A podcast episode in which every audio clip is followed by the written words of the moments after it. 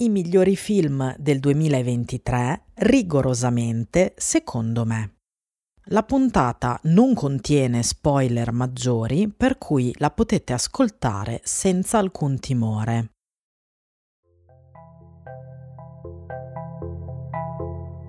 Io sono Sara Mazzoni e questo è Attraverso lo schermo, il podcast che vi racconta come sono costruite le storie audiovisive di film e serie tv. In questa top 10 ho scelto solo film che sono stati distribuiti in Italia nel 2023 al cinema o in streaming. È il criterio più semplice. Per questo motivo in questa lista sono presenti anche film dell'anno precedente che però in Italia sono stati distribuiti nel 2023. Siccome non mi piace recensire gli stessi film troppe volte, ho movimentato le cose discutendo soprattutto quelli di cui non avevo ancora parlato in questo podcast. Ci saranno lo stesso un paio di casi in cui vi rimanderò ad altri episodi per un commento più esteso. Nel testo di descrizione della puntata troverete una nota in cui vi ricordo quali sono questi episodi. Un ultimo disclaimer. È vero che seguo le varie uscite cinematografiche durante l'anno, però faccio anche delle scelte che sono influenzate dalle mie inclinazioni personali. Quindi no, non ho visto tutti i film che sono usciti nel 2023. La classifica è ovviamente filtrata dal mio gusto e dalle mie visioni.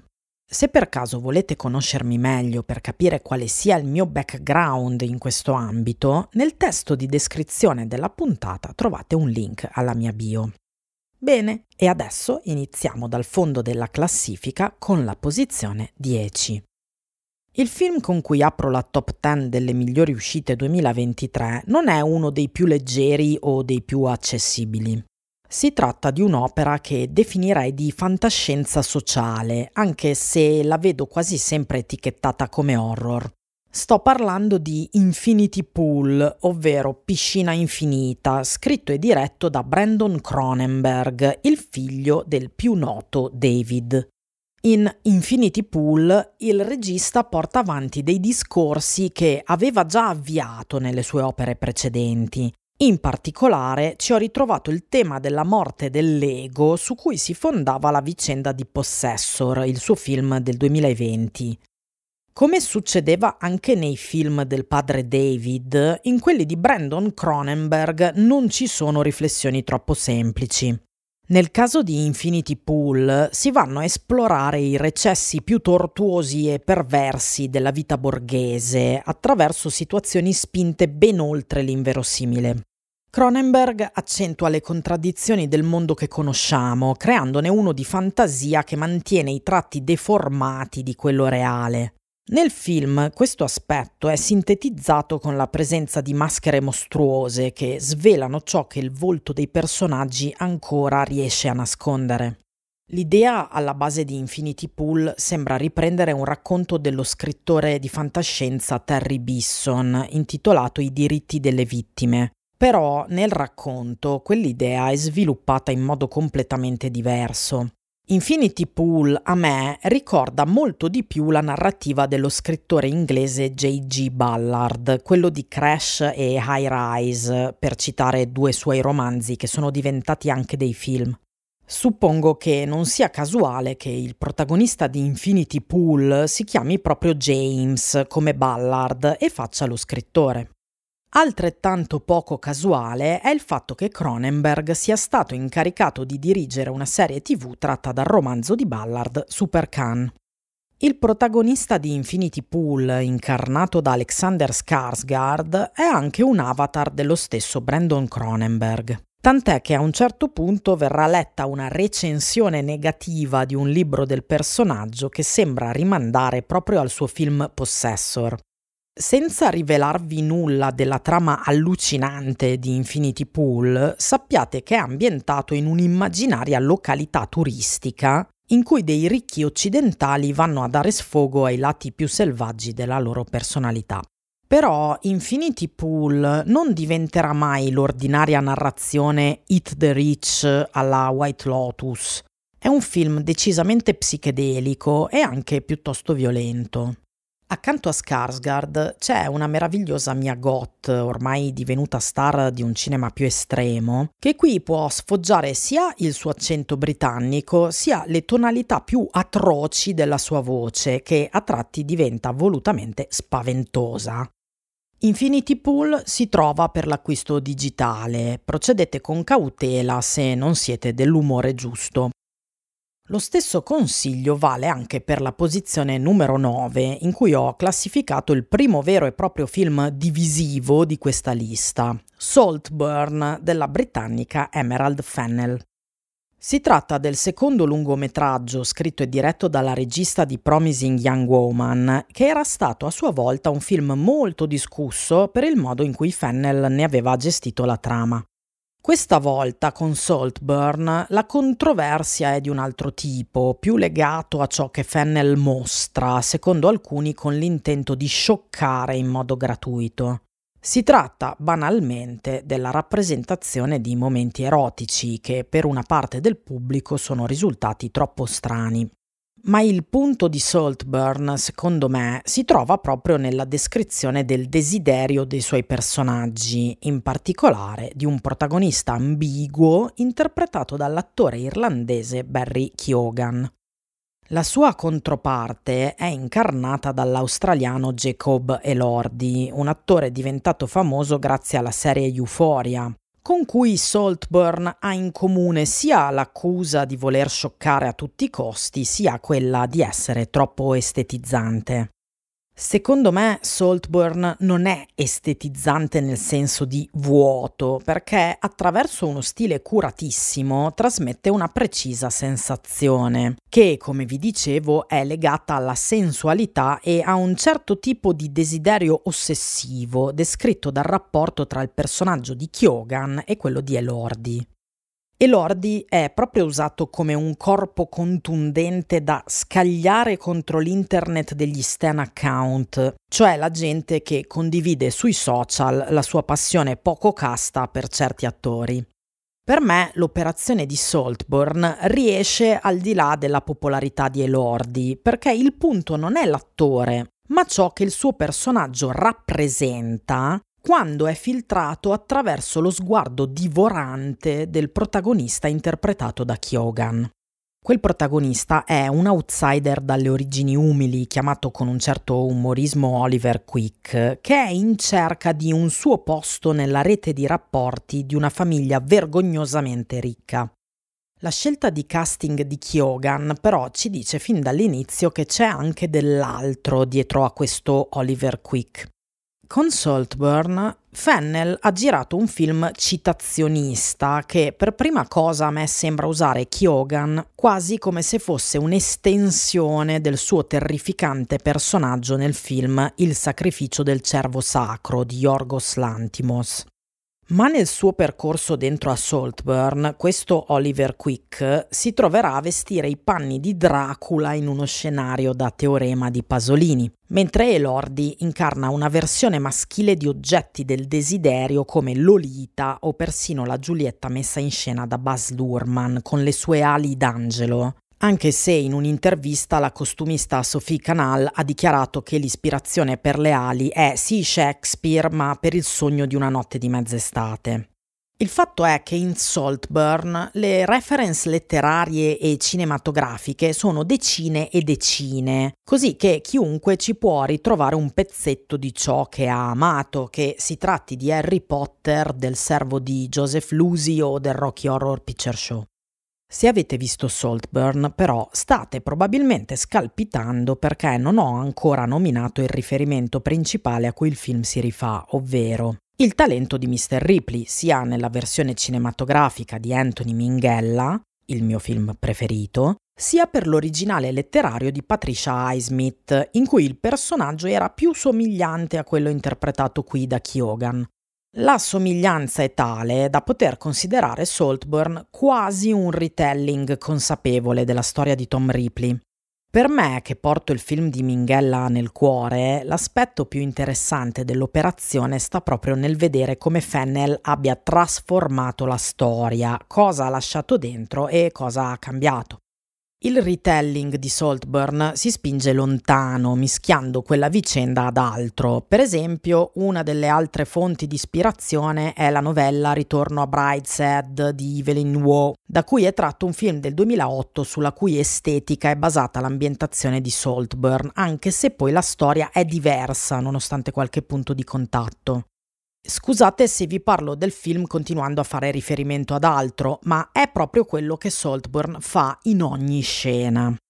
Quindi vediamo, al di là della sua composizione da pastiche, perché Saltburn è così interessante?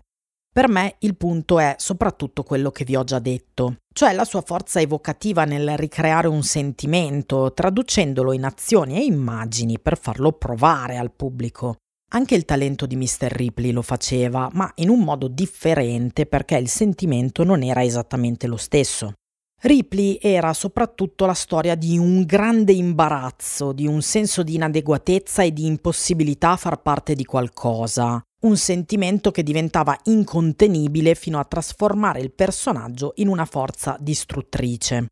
In Saltburn il sentimento che ha questa stessa forza è il desiderio e ciò cambia necessariamente anche la storia. C'era una componente desiderante anche in Ripley, però l'accento del film di Minghella era posto sul disagio. Fennel si focalizza invece su vari aspetti di questa forma molto attiva di desiderio da parte del protagonista. Il punto del film, secondo me, sta proprio nella descrizione di questa energia. La storia però passa in secondo piano fino a quasi scomparire. Infatti è il rapporto che la regista Fennel ha con la narrazione a fornire sempre argomenti ai suoi detrattori. Questo accade perché in effetti ci sono sempre delle sbavature nei suoi film, qualcosa di stridente nella scelta del tono. Nel caso di Saltburn, il problema è che Fennel non riesce ancora a fare dei finali che sostengano il peso del resto del film. In questo caso la critica che le posso fare anche io è di non avere voluto usare di più delle omissioni. Mostrando di meno nella parte conclusiva avrebbe ottenuto all'incirca lo stesso effetto, ma in un modo più coerente col linguaggio che ha usato per tutto il film. Secondo me però questo è un peccato minore che non giustifica reazioni scandalizzate e indignate come quelle che il film riceve di frequente. A me Saltburn è piaciuto, da noi è uscito direttamente su Prime. Passiamo quindi all'ottava posizione con il nuovo film di Martin Scorsese, Killers of the Flower Moon. È una visione mastodontica, non solo perché è un magnifico film d'autore, ma anche per la sua durata di tre ore e mezza. Se fosse montato in un altro modo potrebbe essere direttamente una miniserie e infatti è coprodotto da Apple TV Plus, anche se da noi pare che verrà distribuito in streaming su Prime. Killers of the Flower Moon alla fine è una storia true crime, come fa notare lo stesso Scorsese all'interno del film. L'opera infatti nasce come adattamento di un libro di non fiction che racchiude l'inchiesta del giornalista David Gran in Italia lo trovate col titolo Gli assassini della Terra Rossa. Io ne ho ascoltato l'edizione in audiolibro per capire meglio l'origine del film. L'ho fatto dopo la visione, però. Di solito mi piace andare al cinema senza sapere niente di quello che sto per vedere, a volte non guardo neanche i trailer. Nel caso di Killers of the Flower Moon, il trailer lo avevo visto, ma non lasciava davvero capire la vera natura del film.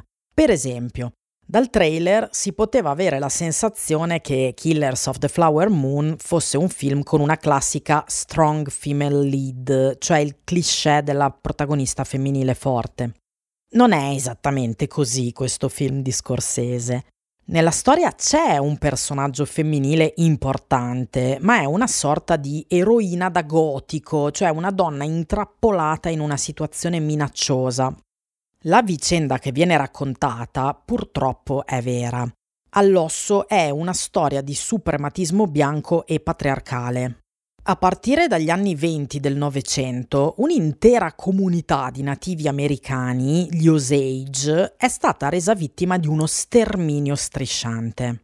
Questa pulizia etnica è stata attuata attraverso una serie di singoli omicidi che per lungo tempo sono rimasti irrisolti perché le autorità erano conniventi con i killer, nella migliore tradizione del suprematismo bianco americano. Quindi che questo riassunto vi funga anche da trigger warning, perché Killers of the Flower Moon non è un film lieve. Anzi, a dire il vero, ho letto numerose critiche da parte di persone native americane che fanno notare come il film spettacolarizzi il dolore degli Osage, specialmente delle donne.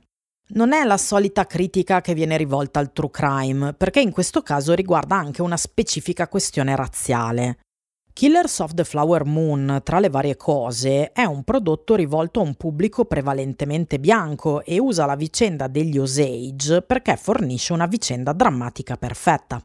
Sono usciti numerosi articoli scritti da nativi americani, anche non Osage, che esaminano il film da più angolazioni, spiegando quali siano le perplessità. Nella descrizione dell'episodio vi lascio una sitografia in cui potete leggere alcune di queste opinioni riguardo a Killers of the Flower Moon. La mia di opinione viene ovviamente da un luogo e da un'esperienza completamente diversa. Vi dico quindi come il film è sembrato a me, ma vi rimando alla sitografia se volete farvi un'opinione più informata. È vero che Killers of the Flower Moon spettacolarizza perché traduce nello stile tipico di Scorsese una storia sconvolgente, facendone un film gangster anche abbastanza estremo. A volte viene definito come il western di Scorsese, ma in realtà è ancora una volta un film che parla di mafiosi, anche se non in senso letterale. La violenza sullo schermo è incessante e spietata. Forse proprio perché non voleva farne un discorso epico, per essere quindi più rispettoso, Scorsese qui adotta uno stile ancora più distaccato rispetto a quello di film come Quei bravi ragazzi. Anche lì la violenza era mostruosa e soffocante, però del film poi rimaneva soprattutto il ritratto di personaggi straordinari, nel senso di fuori dall'ordinario, perché mostruosi. In Killers of the Flower Moon, invece, viene fuori il lato da banalità del male. È scioccante perché ti mostra senza remore come questi uomini non percepissero gli Osage come dei veri esseri umani, pur vivendo assieme a loro e a volte formando delle famiglie con le donne Osage. Il film chiarisce molto bene tutti questi aspetti, per l'appunto senza alcuna pietà, quindi è chiaro che è destinato al pubblico bianco che deve essere sconvolto da questa violenza e non al pubblico Osage che discende da chi l'ha subita direttamente. È un po' quello che faceva Ridley Scott in The Last Duel, quando voleva traumatizzare gli uomini riguardo alla violenza di genere. Per le donne The Last Duel risultava inutilmente ridondante in questo aspetto. Killers of the Flower Moon è quasi complementare al libro da cui è tratto. L'opera di David Gran mantiene un distacco ulteriore e si focalizza soprattutto su questa vicenda nel contesto storico della nascita dell'FBI. Scorsese, assieme allo sceneggiatore Eric Roth, riprende i motivi e i fatti di cronaca riportati da Gran, ma rimane molto più aderente alle vicende personali di una specifica famiglia individuando una sorta di protagonista nella figura interpretata da Lily Gladstone. Da un lato, quindi, si allontana dalla dimensione collettiva dello sterminio. In cambio, però, ottiene una maggiore immedesimazione nel dolore delle persone vittimizzate. Scegliendo proprio questa protagonista, poi, ha a disposizione un arco narrativo micidiale, perché purtroppo quello che è accaduto a questa famiglia nella realtà va oltre l'immaginazione. A me il film è piaciuto, anche se mi sono chiari i suoi limiti. Oltre alla resa cinematografica tecnicamente ineccepibile, mi ha colpito anche come rappresenta la convergenza tra suprematismo bianco e società patriarcale, mostrando soprattutto l'esperienza di un gruppo di donne Osage. L'altro aspetto interessante è nella vicenda stessa degli Osage, la cui specifica persecuzione inizia per via di un'improvvisa ricchezza. Il film mostra come gli Osage fossero molto benestanti e i bianchi fossero accorsi nella loro zona diventando da un lato subalterni e dall'altro parassiti degli Osage. Questo è il vero innesco della violenza suprematista che il film coglie molto bene descrivendo gli americani bianchi come dei piragna che consumano i beni degli Osage, ma anche come guardiani di un ordine razziale che non può mai essere messo in discussione, pena la distruzione fisica. Un discorso che purtroppo non cessa mai di essere attuale. Adesso invece ci spostiamo in Europa perché nella settima posizione ho inserito non uno ma ben due film francesi. Il primo è il vincitore della Palma d'Oro a Cannes nel 2023, cioè Anatomia di una caduta di Justine Trier. Si tratta in parte di un legal drama incentrato sulle circostanze che hanno condotto alla morte di un uomo precipitato da una finestra. La moglie, imputata per omicidio, è la protagonista della vicenda, ma c'è un secondo personaggio molto importante, un bambino, il figlio dell'imputata e del morto. Anatomia di una caduta non è un film semplice, a partire dalle due ore e mezzo di durata. Richiede concentrazione per essere fruito appieno, perché è un film che rimane sempre un po' ambiguo su cosa stia davvero esprimendo è costruito su una serie infinita di layer, come degli strati che la narrazione sembra scomporre alla ricerca di una verità oggettiva, per dire però che la realtà oggettiva non esiste, sarà sempre molteplice, filtrata dal punto di vista delle persone che ne fanno parte. Tra questi punti di vista, quello che ci dà il vero accesso alla storia è quello del bambino, è come se il film ci stesse immergendo nelle sue memorie di infanzia, come una serie di sedute psicanalitiche tradotte nel linguaggio immersivo del cinema. E infatti, visto che questo personaggio è ipovedente, il film sarà tutto costruito dando un grande rilievo al suono. Ce ne accorgiamo fin dalla sequenza iniziale, in cui una musica ingombrantissima occupa uno spazio quasi fisico e ci segnala l'incombere di qualcosa di terribile. Anatomia di una caduta concede un largo spazio al puro legal drama. A me ha colpito per come Anatomia di una caduta vada a decostruire le figure tipiche del giallo, senza però farlo in modo pretenzioso. È un film funambolico in modo quasi segreto. Lo sfoggio di mestiere qui è nella costruzione di una storia che fa solo finta di essere oggettiva per rivelarsi altro mi ha ricordato vagamente il caso di The Staircase, un documentario true crime di cui è anche recentemente uscita una versione fiction per la HBO.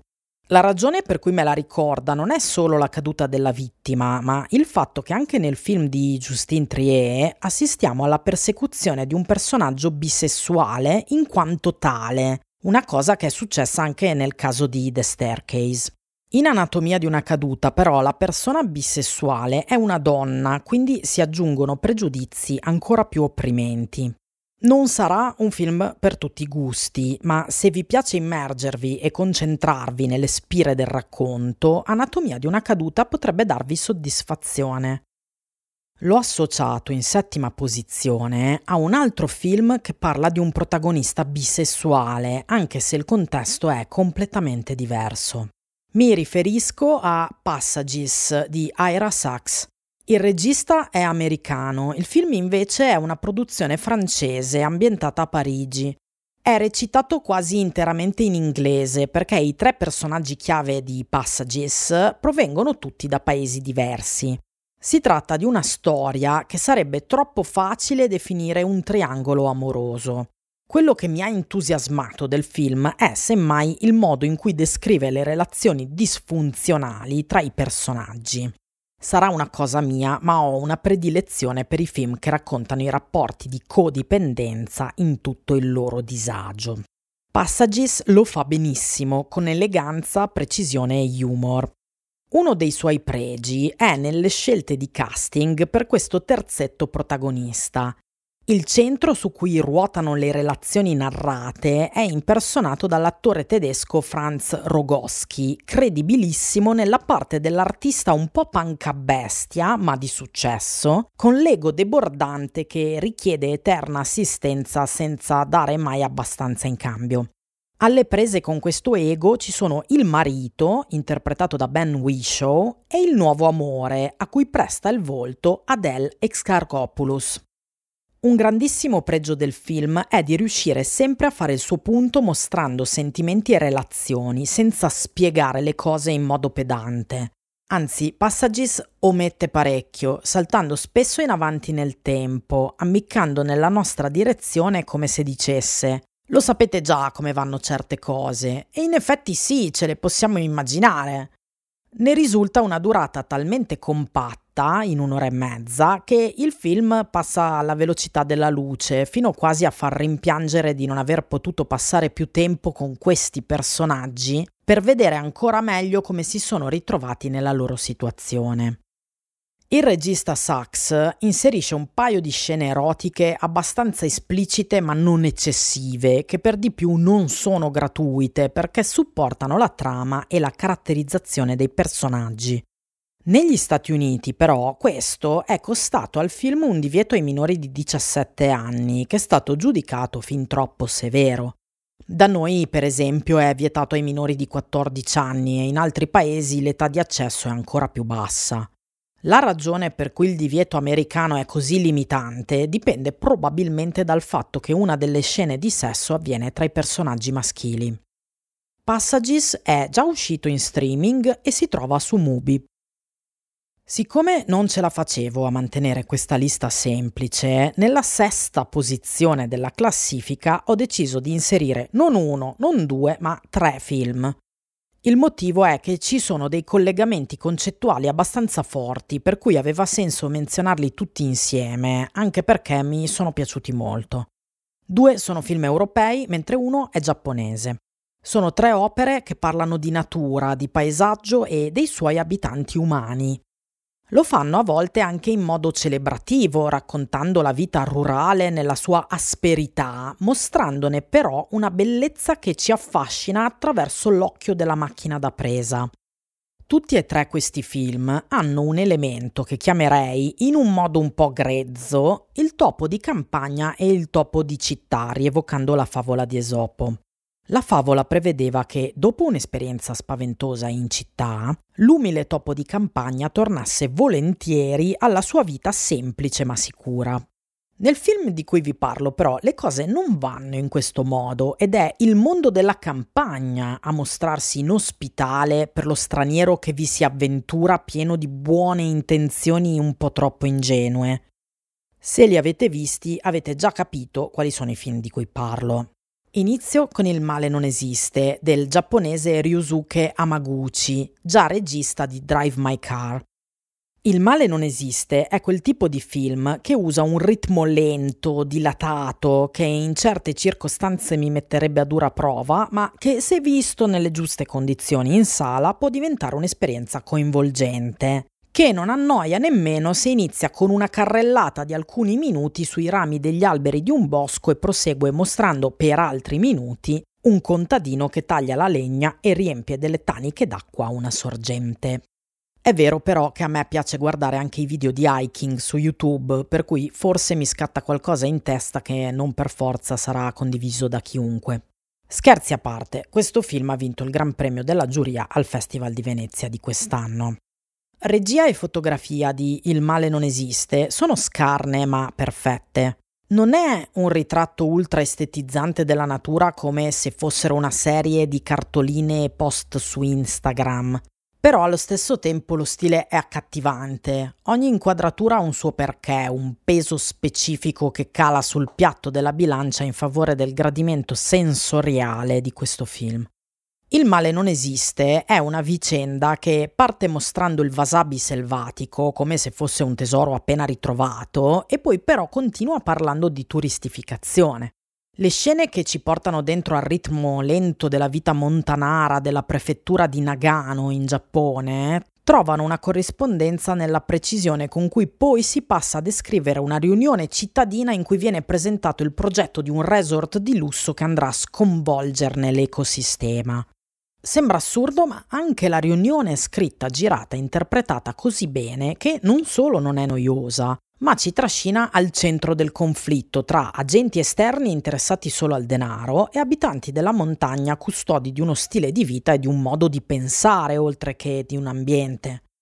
Il male non esiste, alla fine però non è nessuna delle cose che sembra non è soltanto celebrazione del luogo descritto e non è neanche la commedia gratificante che sembra diventare a un certo punto.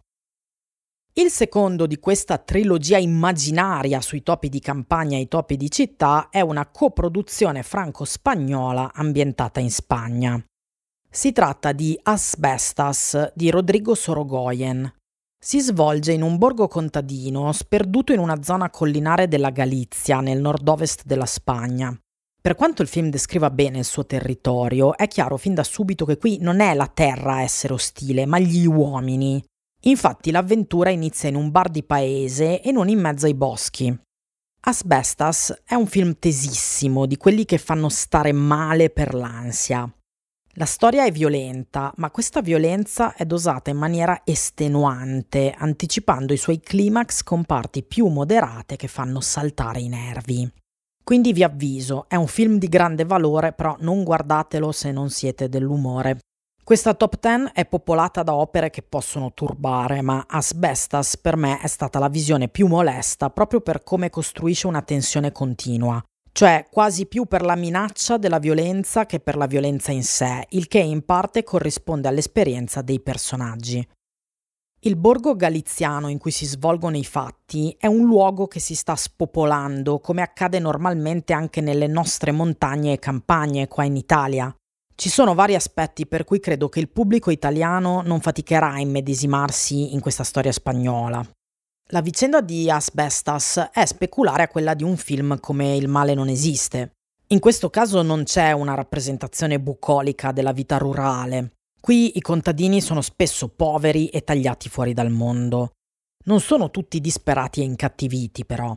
Sono un gruppo variegato in cui spicca la personalità di uno in particolare. Lui sì, davvero rabbioso, fino a farsi accecare da questo sentimento che lo governa. In Asbestas, lo straniero che viene percepito come un intruso è un francese su cui vengono versate tonnellate di xenofobia, ma il punto non è solo quello. C'è una differenza di classe che rende impossibile il confronto tra personaggi. Il contadino francese è uno che ha scelto di vivere in queste montagne povere perché ha un progetto. Per questo viene guardato con sospetto dal contadino galiziano più povero. Aleggia l'idea che questo straniero sia un gentrificatore come gli invasori del film Il male non esiste. Invece in Asbestas le cose sono più sfumate. Il francese è un idealista e proprio per questo è incomprensibile per il galiziano. Il galiziano si trasforma in un demone persecutorio perché nella sua mente il francese diventa colui che gli impedisce di realizzare i suoi desideri. Ma l'equilibrio è più complicato di così, proprio per le differenze culturali e di status economico dei personaggi. Ogni dettaglio contribuisce a complicare l'equilibrio di questa convivenza è raccontato così bene che persino le ragioni dei personaggi cattivi vengono rese perfettamente comprensibili. Questo non li giustifica, ma fornisce un livello di complessità extra alla storia narrata. La complessità non si limita al confronto tra personaggi, ma entra anche nella struttura del film che esce dagli schemi.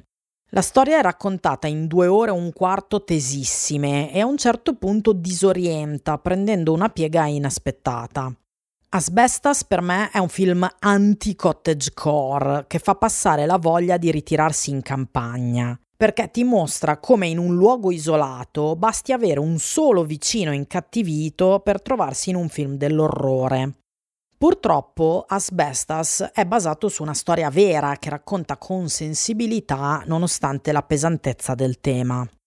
Per quanto sia un film diversissimo in quasi ogni dettaglio rispetto al male non esiste, Asbestas alla fine contiene lo stesso snodo narrativo che però viene affrontato da un punto di vista opposto, ossia quello dell'estraneo che colonizza, portando sventura a tutti. L'idea alla base di queste storie è classica, qualcuno si insedia in una terra sconosciuta con l'intenzione di prosperare e invece viene divorato. Ecco, non sono finiti i film di questa lista che ruotano attorno a questa idea. Infatti un altro dei migliori film del 2023 è Godland, nella terra di Dio, del regista islandese Linur Palmason. Lo straniero in terra straniera questa volta è un prete danese che si avventura in Islanda alla fine dell'Ottocento, quando l'isola era ancora una colonia del regno di Danimarca. Il prete deve occuparsi della costruzione di una nuova chiesa, ma il suo è soprattutto un viaggio iniziatico attraverso una terra tanto splendida quanto ostile. La sfida non riguarda solo la natura e Dio, ma anche l'incontro con gli abitanti di questo luogo, che non sono propensi all'accoglienza di un uomo di città inadatto alla sopravvivenza in un posto per sua natura ostile alla vita umana. In Godland è sempre chiara la posta in gioco, cioè quanto sia difficile rimanere vivi in una situazione di questo tipo. Lo stile del film è austero, i suoi tempi sono dilatati. Anche questo è un film contemplativo che dura 2 ore e 20 e che piacerà soprattutto a chi ama la descrizione del paesaggio, altrimenti potrebbe rivelarsi ostico. Godland si apre con un quadro che racconta come la storia sia ispirata a una scatola di fotografie che è stata ritrovata in Islanda. In realtà però queste fotografie non esistono davvero. La didascalia iniziale è falsa, serve a creare un senso di veridicità da found footage ottocentesco. Infatti poi Gadland rimane aderentissimo a questa premessa. Il formato è 4 terzi, rimandando a degli standard più antichi rispetto a quelli attuali. Il prete protagonista è un fotografo che viaggia con un'enorme macchina sulle spalle e ferma spesso il suo gruppo per scattare lunghi ritratti nella natura e la fotografia stessa del film è la sua maggiore attrattiva perché è ciò che fa veramente volare l'opera. L'ha realizzata la regista svedese Maria von Auswolf, sorella della musicista Anna. Sono entrambe artiste di grande talento. Sia Godland sia Asbestas si trovano già a noleggio. E ora con la quinta posizione della classifica passiamo a qualcosa di completamente diverso che però è comunque andato a solleticare il mio inesauribile senso di meraviglia. È il secondo film americano su questa lista ed è cinema di animazione. Parlo di Spider-Man Across the Spider-Verse, diretto dai tre registi Joaquim Dos Santos, Camp Powers e Justin Thompson. Secondo di una trilogia, Across the Spider-Verse spinge ancora più in là le caratteristiche che avevano reso speciale il precedente capitolo, Into the Spider-Verse, del 2018. Sono le avventure di Miles Morales, abitante di un multiverso in cui esiste ogni possibile versione di Spider-Man. Adattamento incrociato di vari fumetti questo Spider-Verse afferma la sua superiorità artistica sopra qualsiasi tentativo di multiverso fatta dal Marvel Cinematic Universe, di cui per fortuna non fa parte. I produttori e co-sceneggiatori di questa trilogia sono Phil Lord e Christopher Miller, il duo creativo di The Lego Movie. È difficile spiegare a parole quanto Spider-Man Across the Spider-Verse sia davvero un ottimo film di animazione. Lo stile dello Spider-Verse è legato al movimento in ogni suo dettaglio. È puro video e puro cinema perché ottiene qualcosa che è impossibile replicare con un'immagine statica. Eppure, allo stesso tempo, è un tipo di video che si riavvicina alla carta da cui proviene il fumetto, fino a riprendere addirittura un'estetica da fanzine d'altri tempi col personaggio di Spider-Punk. Ormai abbiamo l'abitudine di vedere un cinema di animazione in live action per via del massiccio uso della computer grafica di film teoricamente non animati come quelli dell'MCU. Invece Spider-Man Across the Spider-Verse si allontana da uno stile visuale che cerca di camuffarsi da realtà ed è proprio questa la forza del film. Ci troviamo davanti a personaggi impossibili come l'antagonista che viene descritto come uno scarabocchio multiforme in perenne perturbazione. Oppure entriamo in un universo interamente rosa e blu col personaggio di Gwen, una versione femminile di Spider-Man che sembra vivere in una bandiera transgender, peraltro quella bandiera nel suo mondo c'è davvero perché lei ce l'ha appesa in camera. I colori sono campiture impressioniste che non si limitano a stare elegantemente sullo sfondo come superfici immutabili, ma sembrano materia vivente in continuo mutamento. Fin dalla prima sequenza con un cattivo uscito da un disegno di Leonardo, ci troviamo davanti a una giostra psichedelica sparata a mille. È uno stile che era già presente nel primo film del 2018, ma in una misura ben più contenuta. Nel 2023 invece Across the Spider-Verse parte con sequenze che sono mozzafiato non solo per l'azione sincopata, ma anche per una direzione artistica che non ha mai paura di osare. È un mondo pop che funziona ad alta velocità sia negli aspetti grafici sia nella regia e nel montaggio. È il ritmo dell'internet più giovane, anche se non è di certo un linguaggio inventato oggi. È però innegabilmente lo stesso adottato dai prodotti mediatici destinati ai più giovani, dalla content creation su TikTok fino al cinema e all'animazione mainstream. Pensate a film come Turning Red della Pixar, ma anche alle serie di Zero Calcare su Netflix. Across the Spider-Verse sembra concepito per essere rivisto milioni di volte. La concentrazione di materiale visivo e narrativo è fatta per essere screenshottata, rallentata, assimilata attraverso la sua frammentazione. Solo così potrà davvero essere fruita nella sua completezza. Across the Spider-Verse è un film che offre una bellezza radioattiva e fluorescente, L'unica critica che mi sento di fargli è che, non essendo concepito come avventura standalone, ha uno sbilanciamento nel montaggio narrativo. Il suo dramma familiare risulta ipertrofico perché funge da introduzione a un'avventura molto più lunga che finirà nel terzo capitolo. Insomma, è il classico film strutturato in due parti, per cui non possiede un vero e proprio finale. Across the Spider-Verse è già uscito in streaming su Prime. Siamo finalmente alla quarta posizione, quella a cui ho destinato i due horror che mi sono piaciuti di più nel 2023. Come genere, l'orrore è un po' casa mia, per cui ho già parlato ampiamente di questi film in altre puntate del podcast.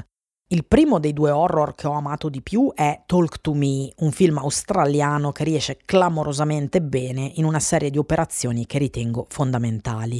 È un film mainstream, accessibile, non pretenzioso, fatto per divertire il pubblico in sala. Allo stesso tempo non rinuncia a uno stile personale e anzi riesce a dimostrare una certa autorialità laddove sarebbe stato legittimo aspettarsi anche soltanto un buon prodotto artigianale. Potrei parlare per ore di Talk to Me, ma siccome l'ho già fatto, vi rimando a due episodi di questo podcast. La puntata 44 sui migliori horror del 2023, in cui parlavo di com'è stato guardare il film in una sala che straripava di teenager.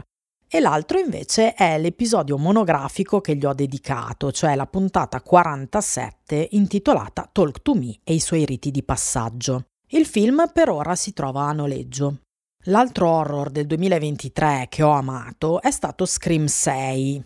Scorrendo l'elenco degli episodi di questo podcast, potete verificare che ho dedicato molto spazio alla saga di Scream.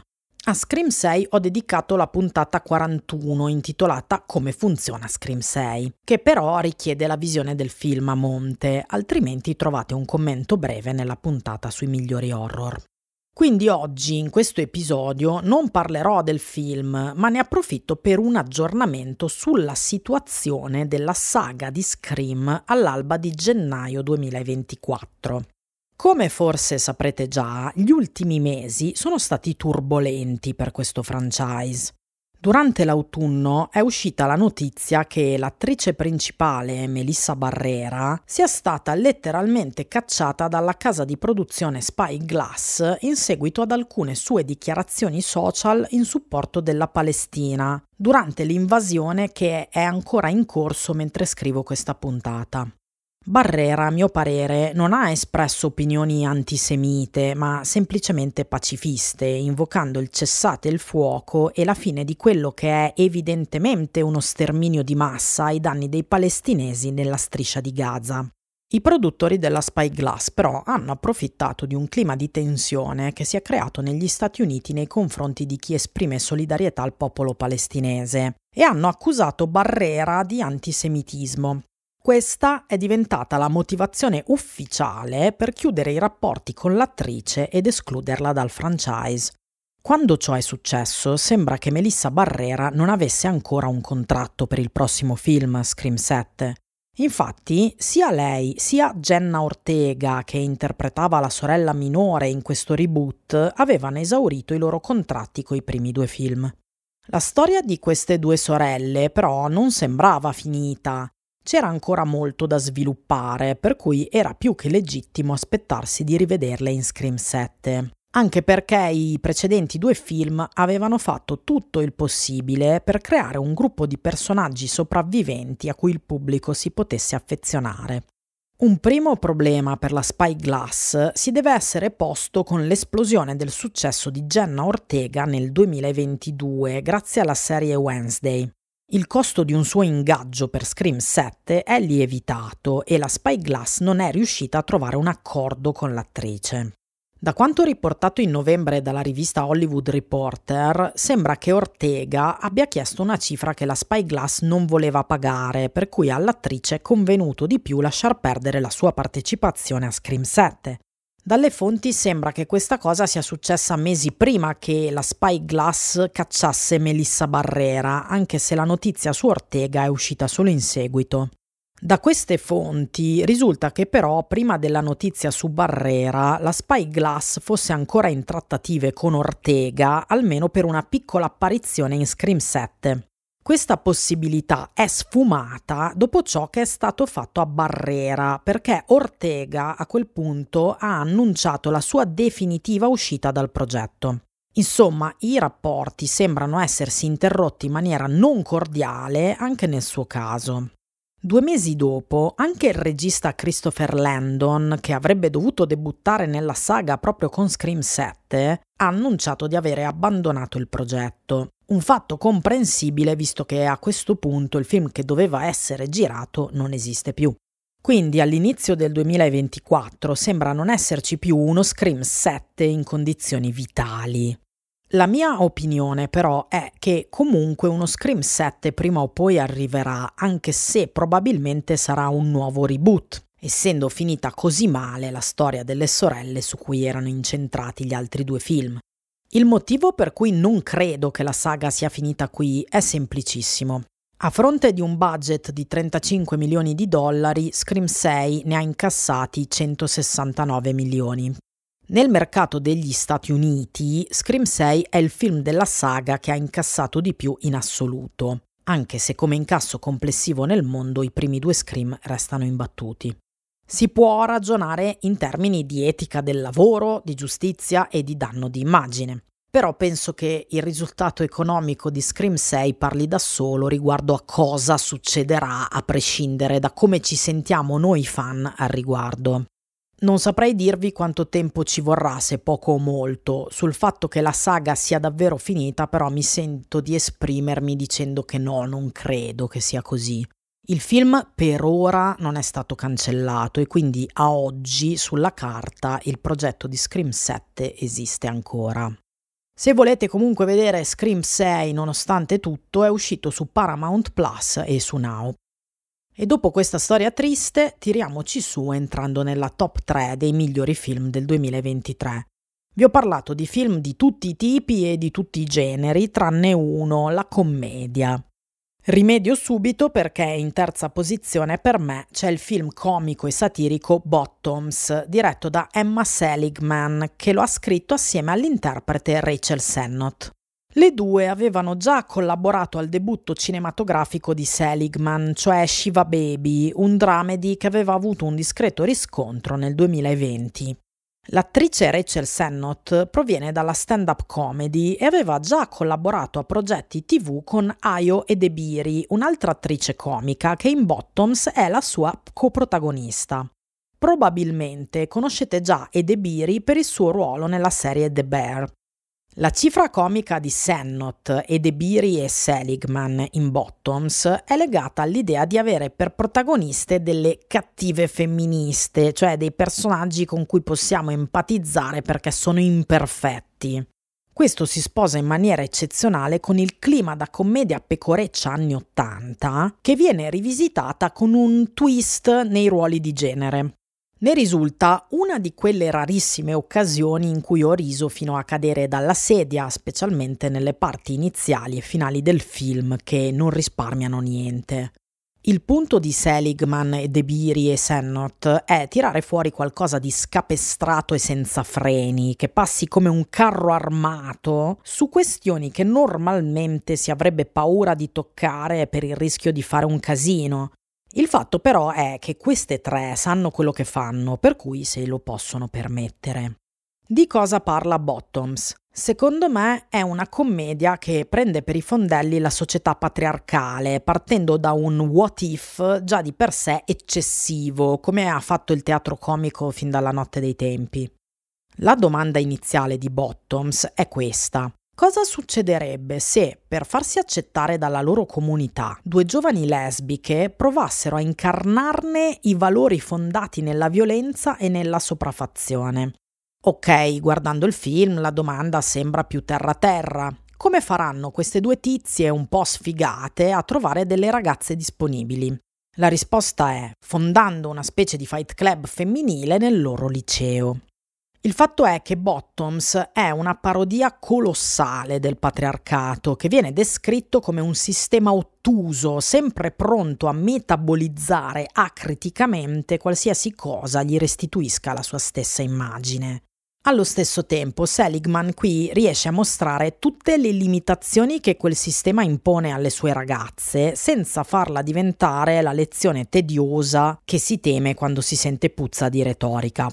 Per esempio, in Bottoms è fondamentale il tema della riappropriazione della violenza da parte delle ragazze, è una pratica che prima viene accettata dalle istituzioni perché è l'unico tipo di espressione sportiva che quella società conosce, ma poi mentre la città celebra i giocatori di football del liceo come se fossero delle divinità, gli stessi giocatori si infastidiscono vedendo le ragazze che allegramente si picchiano tra loro. Il motivo, mai detto esplicitamente ma chiaro, è che la violenza era stata il loro monopolio, una risorsa che alle ragazze non era concessa. Infatti questo pestarsi reciproco delle ragazze diventa liberatorio esattamente come succedeva tra i maschi di Tyler Darden nel Fight Club originale. La satira sociale in Bottoms è aggressiva e acuta. Il film usa il classico canovaccio della commedia carnevalesca vecchio stile alla Animal House, facendola però esplodere nel momento in cui sostituisce ai protagonisti maschi le ragazze lesbiche. C'è però una divergenza interessante nel modo di chiudere la storia, di cui non vi parlo per evitare spoiler. Per me Bottoms è un nuovo comfort movie da portarsi nel cuore per i decenni a venire. Lo trovate su Prime dove è stato direttamente distribuito in Italia. Il 2023 è stato un anno segnato da almeno un'altra commedia con una matrice femminista che ha sbancato i botteghini, cioè Barbie di Greta Gerwig. L'ho trovato divertente, anche se non mi ha fatto ridere come Bottoms. Ne ho parlato a lungo nell'episodio 39 intitolato Barbie, mistica della femminilità e abiezione. Il pubblico del 2023 sembra aver espresso alcuni desideri. Uno è di tornare a vedere delle commedie, l'altro è di dare più spazio a commedianti e autrici donne con prodotti che tengano conto della massiccia presenza di un audience femminile. In quel senso merita una menzione anche il film C'è ancora domani di Paola Cortellesi, campione di incassi nel 2023 in Italia anche sopra a Barbie. Quella però non è esattamente una commedia to court come ho spiegato nella puntata numero 48 dedicata al film. Nella prima e nella seconda posizione, questa top 10 prevede due film che sono stati distribuiti in Italia nel 2023, anche se erano usciti all'estero l'anno prima. Al secondo posto nel mio cuore c'è il film americano Tar di Todd Field. Ne ho parlato all'inizio della puntata 33 sui film candidati agli Oscar, per cui oggi non mi dilungherò. Tar non offre solo una straordinaria interpretazione di Kate Blanchett, è anche una bellissima storia di fantasmi contemporanei e una rappresentazione sfaccettata dei meccanismi di abuso di potere negli ambienti artistici. Negli Stati Uniti si è creato un dibattito polarizzante attorno al film che secondo me non gli rende giustizia. Io l'ho trovato una delle visioni migliori degli ultimi anni. Dall'infornata degli Oscar vorrei dare una menzione anche agli spiriti dell'isola, ovvero The Banshees of Inisherin del regista irlandese Martin McDonough.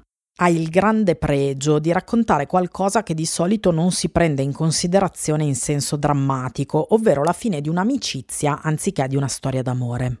Tar si trova su Now, Gli spiriti dell'isola su Disney Plus. Ci siamo. Al primo posto dei migliori film del 2023 c'è il film che più mi ha stupito per la sua bellezza, per la capacità di stimolare il mio famigerato senso di meraviglia e per la stranezza che ne pervade ogni istante. Si tratta del sudcoreano Decision to Live del regista Park Chan-woo. Lo trovate sia a noleggio sia su Sky Now, ma è stato a lungo anche in sala, un luogo dove sono felice di averlo potuto vedere. Anche se era un'edizione doppiata, è stata comunque un'ottima visione, perché il doppiaggio italiano è riuscito a ricreare il senso di straniamento linguistico dato dalla presenza di una coprotagonista cinese, interpretata da Tang Wei, che quindi parla una lingua diversa rispetto agli altri personaggi della storia.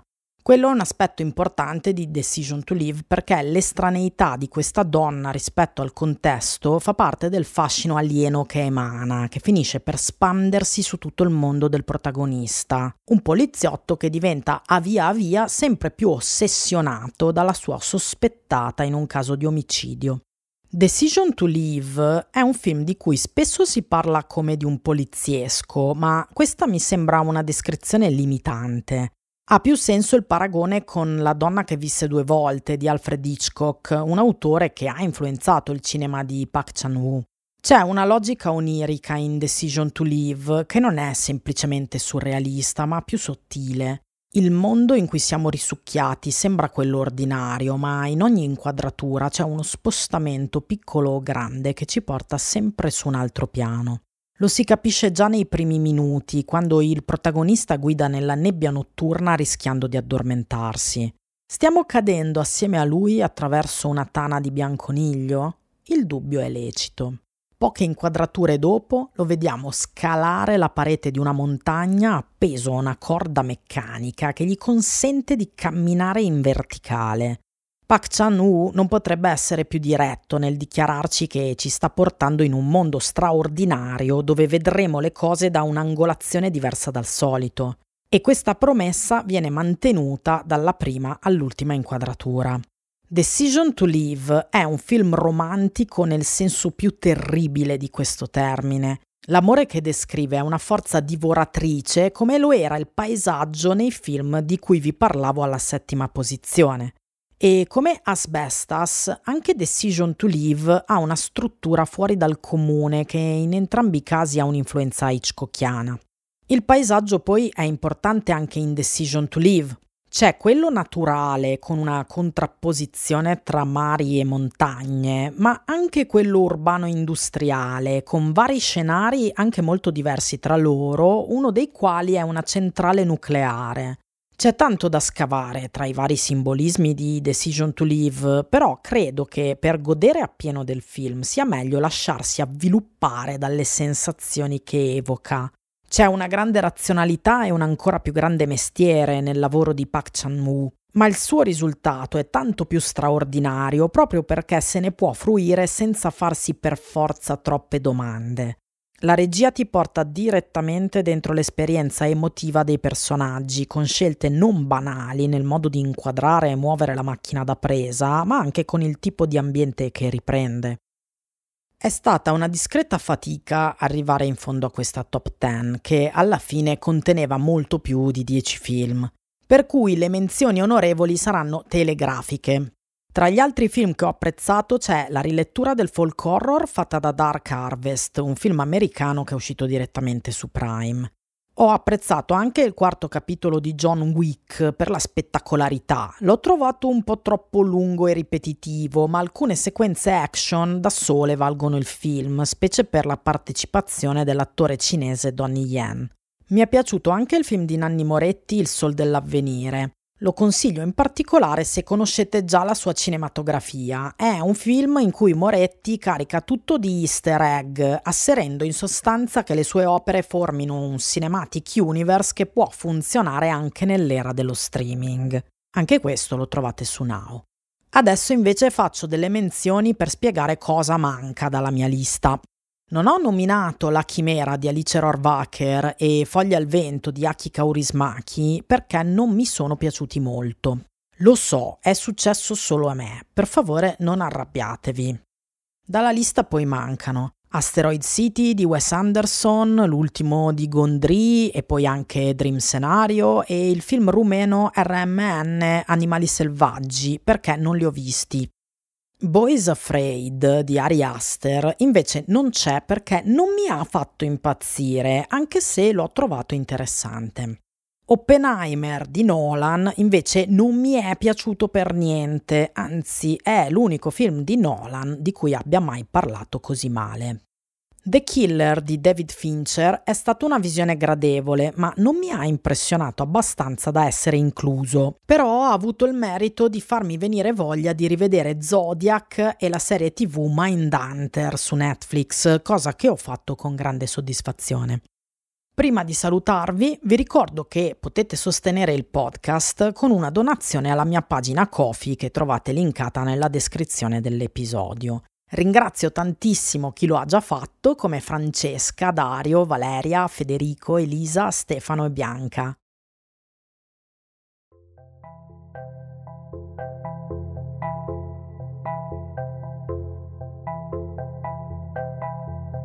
La progettazione e la regia di questo podcast sono di Sara Mazzoni, che sono io, la voce che state ascoltando. Mi trovate su Instagram al profilo Sara Mazzoni Film Serie. Su Linktree c'è un portfolio di miei articoli e collegamenti utili a quello che scrivo.